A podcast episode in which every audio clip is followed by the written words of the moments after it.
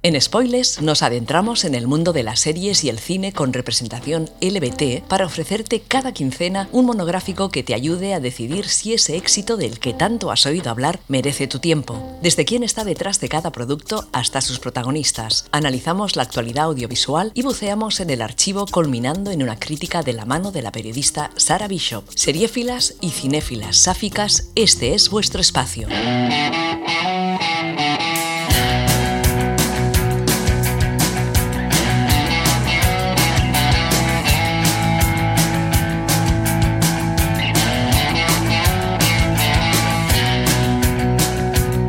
Hola y bienvenidas una semana más a Spoilers, donde analizamos series de televisión y películas con interés LBT. A este lado del micro, Sara Bishop emitiendo para Inout Radio. Comenzamos.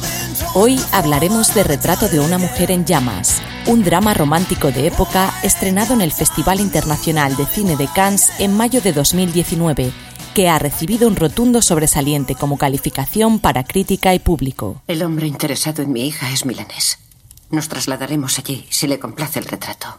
Se marcharán. Debo advertirle de algo. Ya rechazó a un artista anterior. Se negó a posar. Él jamás le vio el rostro. ¿Por qué se negó a que la pintaran? Porque se niega a casarse. Deberá pintarla sin que lo sepa. Cree que usted será su acompañante durante los paseos. Piensa que he venido a vigilarla. Y usted la observará. ¿Se ve capaz de hacer el retrato en esas condiciones?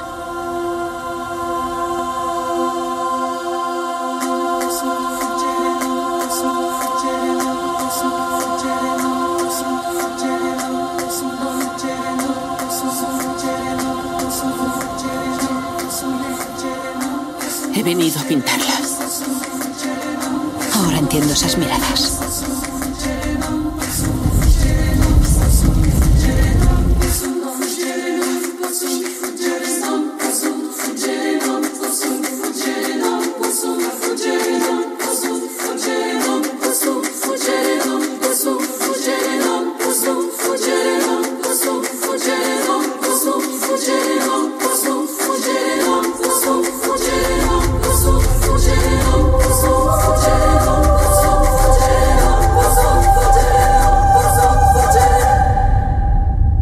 Su título?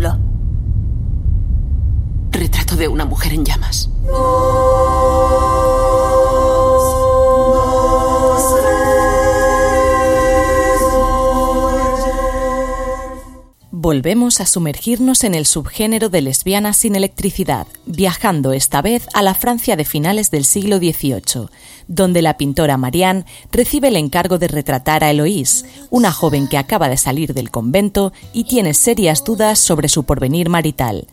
Este retrato de bodas habrá de realizarse sin que la modelo tenga conocimiento de ello, por lo que Marianne se esforzará por descubrir todas sus capas mediante una convivencia que se irá estrechando más y más con el paso de los días. La historia nace de la pluma de la propia directora del film, Céline Sciamma, que recibió el premio al mejor guion en el festival donde se estrenó. Siama, que ha basado gran parte de su carrera en retratar el despertar sexual y trayecto a la madurez de jóvenes LGTBI, se estrenó como directora con la intensa Lirios de Agua y exploró la identidad de género en la infancia con Tomboy. De su estilo se alaba sobre todo el formalismo y el carácter minimalista, que reduce al mínimo exponente los diálogos para centrarse en una cuidada puesta en escena. La fotografía corre a cargo de Claire Maton, una experimentada cinematógrafa cuya carrera se remonta a principios de los 2000 y en la que abundan los cortometrajes y documentales, aunque también destaca en largometrajes como El desconocido del lago o Atlantics. El estilo contemporáneo que vemos en la imagen final se lo debemos al 8K, ya que en 35 milímetros no se hubiera logrado la misma dinámica de colores. Para la banda sonora han contado con el productor discográfico y artista de música electrónica Jean-Baptiste Delouvier, conocido como Para One y cuya fama se debe principalmente a haber colaborado con el dúo Daft Punk. La magia final de lo que vamos a ver en pantalla durante las casi dos horas de metraje corre a cargo sin duda de sus protagonistas. ¿Cómo es su señora, la joven? Apenas la conozco. ¿No llevaba aquí tres años? Ella lleva aquí solo unas semanas. ¿Dónde estaba? Con las benedictinas. ¿Colgó los hábitos? La sacaron del convento. Adele Anel debutó con tan solo 12 años interpretando el papel de una preadolescente autista en Los Diablos, de Christopher Ruggia. En 2007, y siendo la segunda vez que se mostraba ante las cámaras, se puso en manos de Céline Sciamma, quien debutaba en el mundo de la dirección para interpretar a Florian en Lirios de Agua. Aquí daría comienzo una historia de amor fuera de las cámaras que mantuvo unidas a la actriz y la directora durante 11 años en una relación de la que ambas dicen conservar muy buen recuerdo. Anel ya tiene en su haber dos premios César, obtenidos por sus trabajos en Suzanne y Le Combattant, respectivamente, y su último trabajo conocido es la película que nos ocupa en este podcast.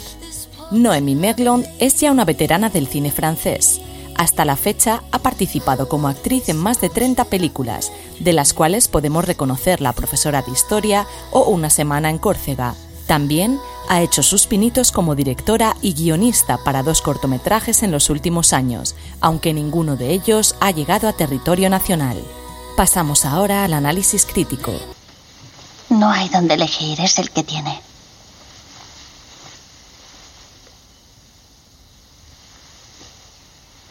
Aún no tiene vestidos. Sigue llevando la ropa del convento. Tiene el pelo rubio, ¿verdad? Sí.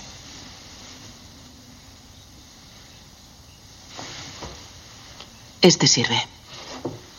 Una de las razones por la que los dramas de época se le atragantan a buena parte del público es su gusto por sobreexplicar aspectos de la vida del periodo elegido. Se vivía así, se hacían estas cosas y esto es de aquella manera. Para las que nos gusta la historia, esto puede ser un aliciente, pero entiendo que existe un amplio sector del público que lo encuentra tedioso, especialmente cuando interfiere para mal en el ritmo de la narración. Uno de los muchos puntos fuertes de retrato de una mujer en llamas es que pasa por encima de estos aspectos sin llegar a obviarlos para dar prioridad a la historia que nos está contando. De esta forma, el contexto va quedando explicado al servicio de las acciones y no al revés, dotando a la película de un dinamismo que hace que no se haga pesada en ningún momento. No me malinterpretéis, estamos ante un slow burn de manual y la historia que se nos cuenta va despacito y sin prisas, pero sin llegar a agobiar al espectador y dándonos suficiente material para permanecer atentas y no querer perder detalle. Parte de que esos detalles insistan en no pasar desapercibidos es lo cuidadas que están tanto la fotografía como la propia puesta en escena. Para la ejecución de los esbozos que Marianne irá realizando de Eloís hasta dar con el retrato final, se contrató a una única artista, Hélène Delmer, utilizando incluso sus manos para algunas de las escenas que vemos finalmente en pantalla. Esto hace que los aficionados al arte perciban el estilo artístico unitario y otorga al público general un bonito documental del proceso que resulta orgánico y continuista. La belleza con la que están rodados los acantilados, eterno paisaje del pequeño paraíso que se presenta en la película, así como las sesiones de pintura o los propios diálogos, se la debemos a Amazon. La sensación de estar viendo una obra de arte en movimiento es tal que podemos permitirnos dar al botón de pausa en cualquier momento y sacar una maravillosa instantánea, cuidada y precisa, que hace que la fotografía del film sea sencillamente espectacular y muy a tono con la narrativa que nos ocupa. ¿Está por terminar? Era de mi hermana. ¿Cree que quiso matarse? Es la primera que no teme plantear esa pregunta. Aparte de usted. No en voz alta, pero sí.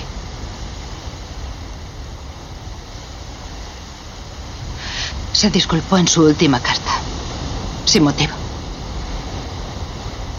¿Por qué cree que lo hizo? Por legarme su destino. Que su destino le espanta.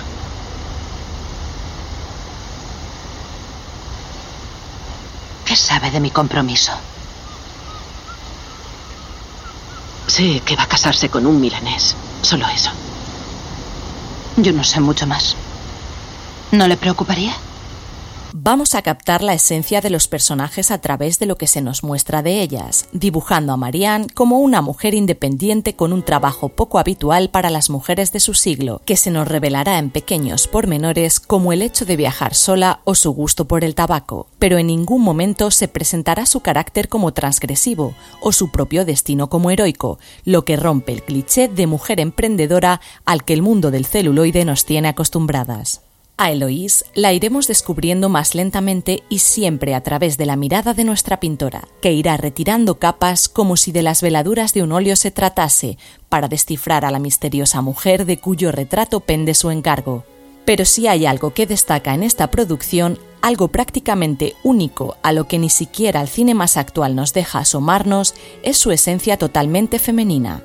La visión de la directora, reforzada por la de la directora de fotografía, nos muestra un mundo enteramente femenino en el que ningún hombre tiene un solo segundo relevante en pantalla o una línea de diálogo con un mínimo peso. Una ambición totalmente pretendida que hace que la historia se centre en los cuidados, la pasión por el arte, la música o la poesía y unas amplísimas dosis de sororidad.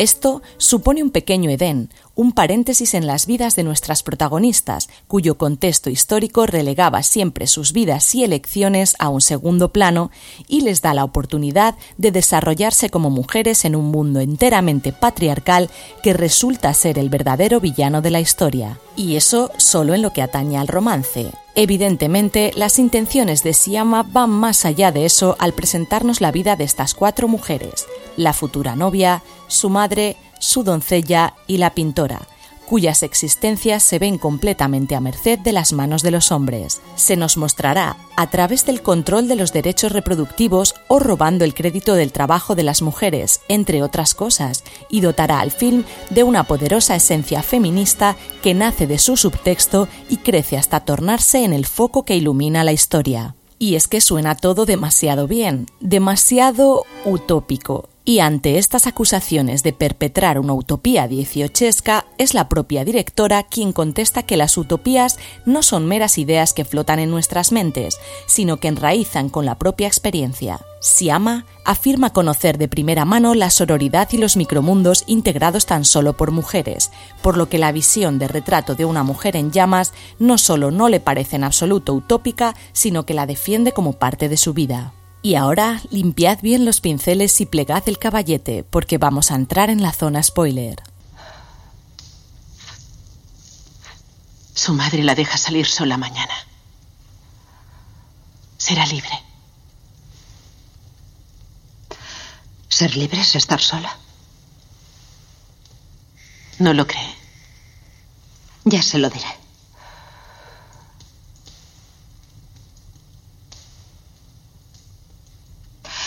Iré a misa. ¿Quiere comulgar? Quiero escuchar música. El órgano es música para muertos. No conozco otra. ¿Nunca ha oído una orquesta? No. ¿Usted sí?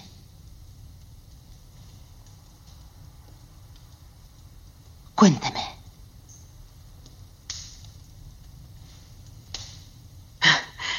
No es fácil explicar la música. Retrato de una mujer en llamas no es una película de respuestas fáciles. Sus protagonistas no tendrán momentos heroicos ni villanos de carne y hueso contra los que luchar. No se culpará a la doncella por su aborto, ni a la madre de Eloís por forzar un matrimonio que su hija no desea. Tampoco el conde milanés prometido al aristócrata es el culpable de la desdicha que les aqueja. El profundo sentimiento de pérdida que flota durante toda la película ni siquiera se debe a la fugacidad de las historias de amor, y es atribuido al tratamiento que las mujeres recibían y aún reciben por parte de la sociedad. El escape de este infierno de perfil bajo, de estos destinos impuestos que sobrevuelan la vida de nuestras protagonistas, recae en el romance. Y no es nada fácil llevar una historia romántica a la pantalla sin caer en manidos clichés o forzar demasiado la máquina. Si el guion apuesta por correr demasiado, la historia pronto se nos queda coja y sin nada que decir. Por eso, la dirección apuesta muy sabiamente por prolongar la tensión, las miradas y la atracción incipiente hasta el infinito, que resulta caer más o menos a la hora y 20 minutos de metraje. Y no nos quejamos, porque cuando las interpretaciones resultan tan brillantes como las de Anel y Merlon, la química fluye como el océano que marca esta historia y restallan sus olas con la misma fuerza. Siama pretendía mostrar el proceso de enamoramiento huyendo del amor a primera vista que suele vendernos Hollywood, y lo consigue construyendo el deseo a pasitos, sustentándolo en la propia suspensión de no tener claro desde el inicio lo que se siente o lo que se quiere. Para la directora, el deseo es una acción en sí misma y ha sabido llevarlo a la pantalla con maestría. No consigo que sonría. Tengo la impresión de que sí, pero luego desaparece. La cólera puede conmigo. Desde luego.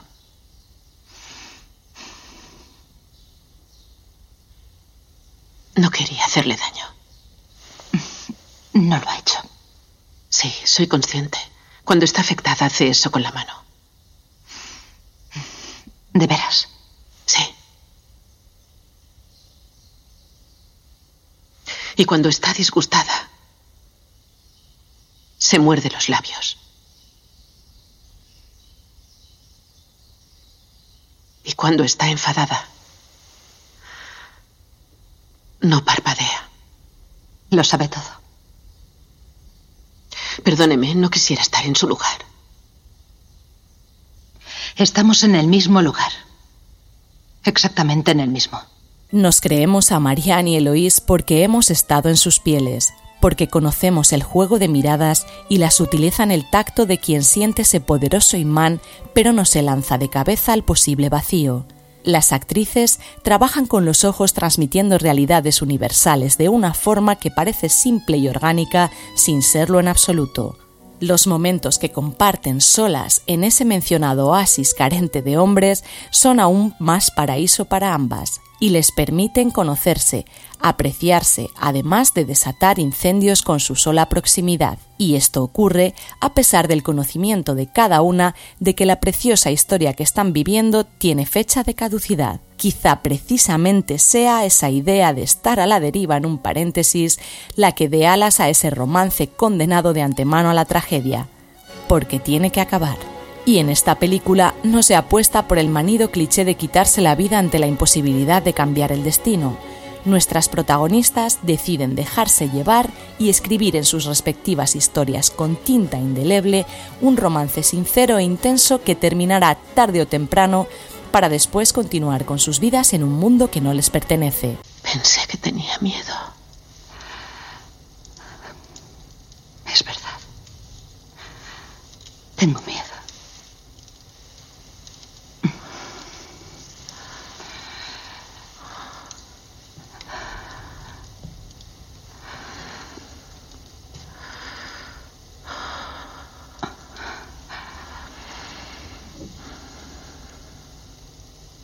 Cree que todos los amantes gustan de las fantasías.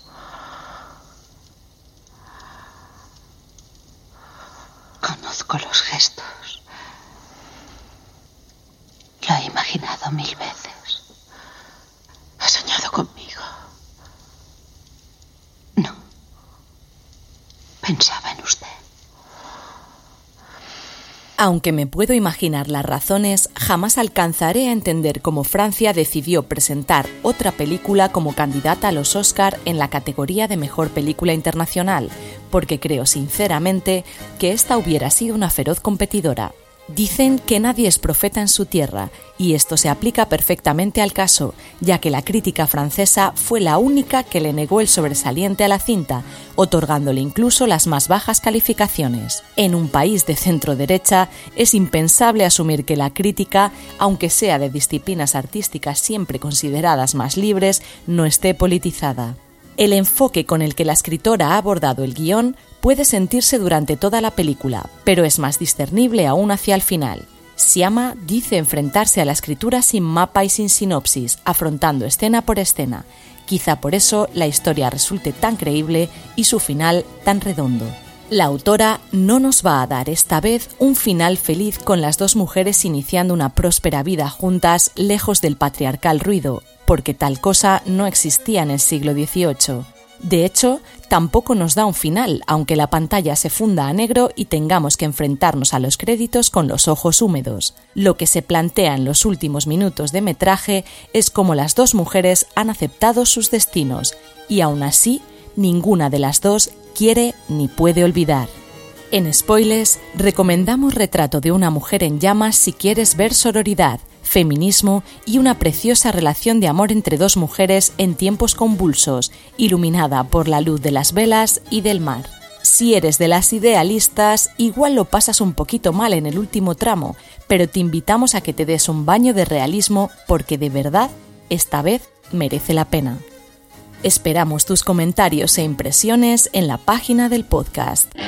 Gracias por compartir con nosotras este breve espacio en las ondas y te esperamos en las siguientes entregas de spoilers en In Out Radio, donde seguimos la pista de series y películas viejas y nuevas en las que se nos dé voz, se nos vea y se nos oiga.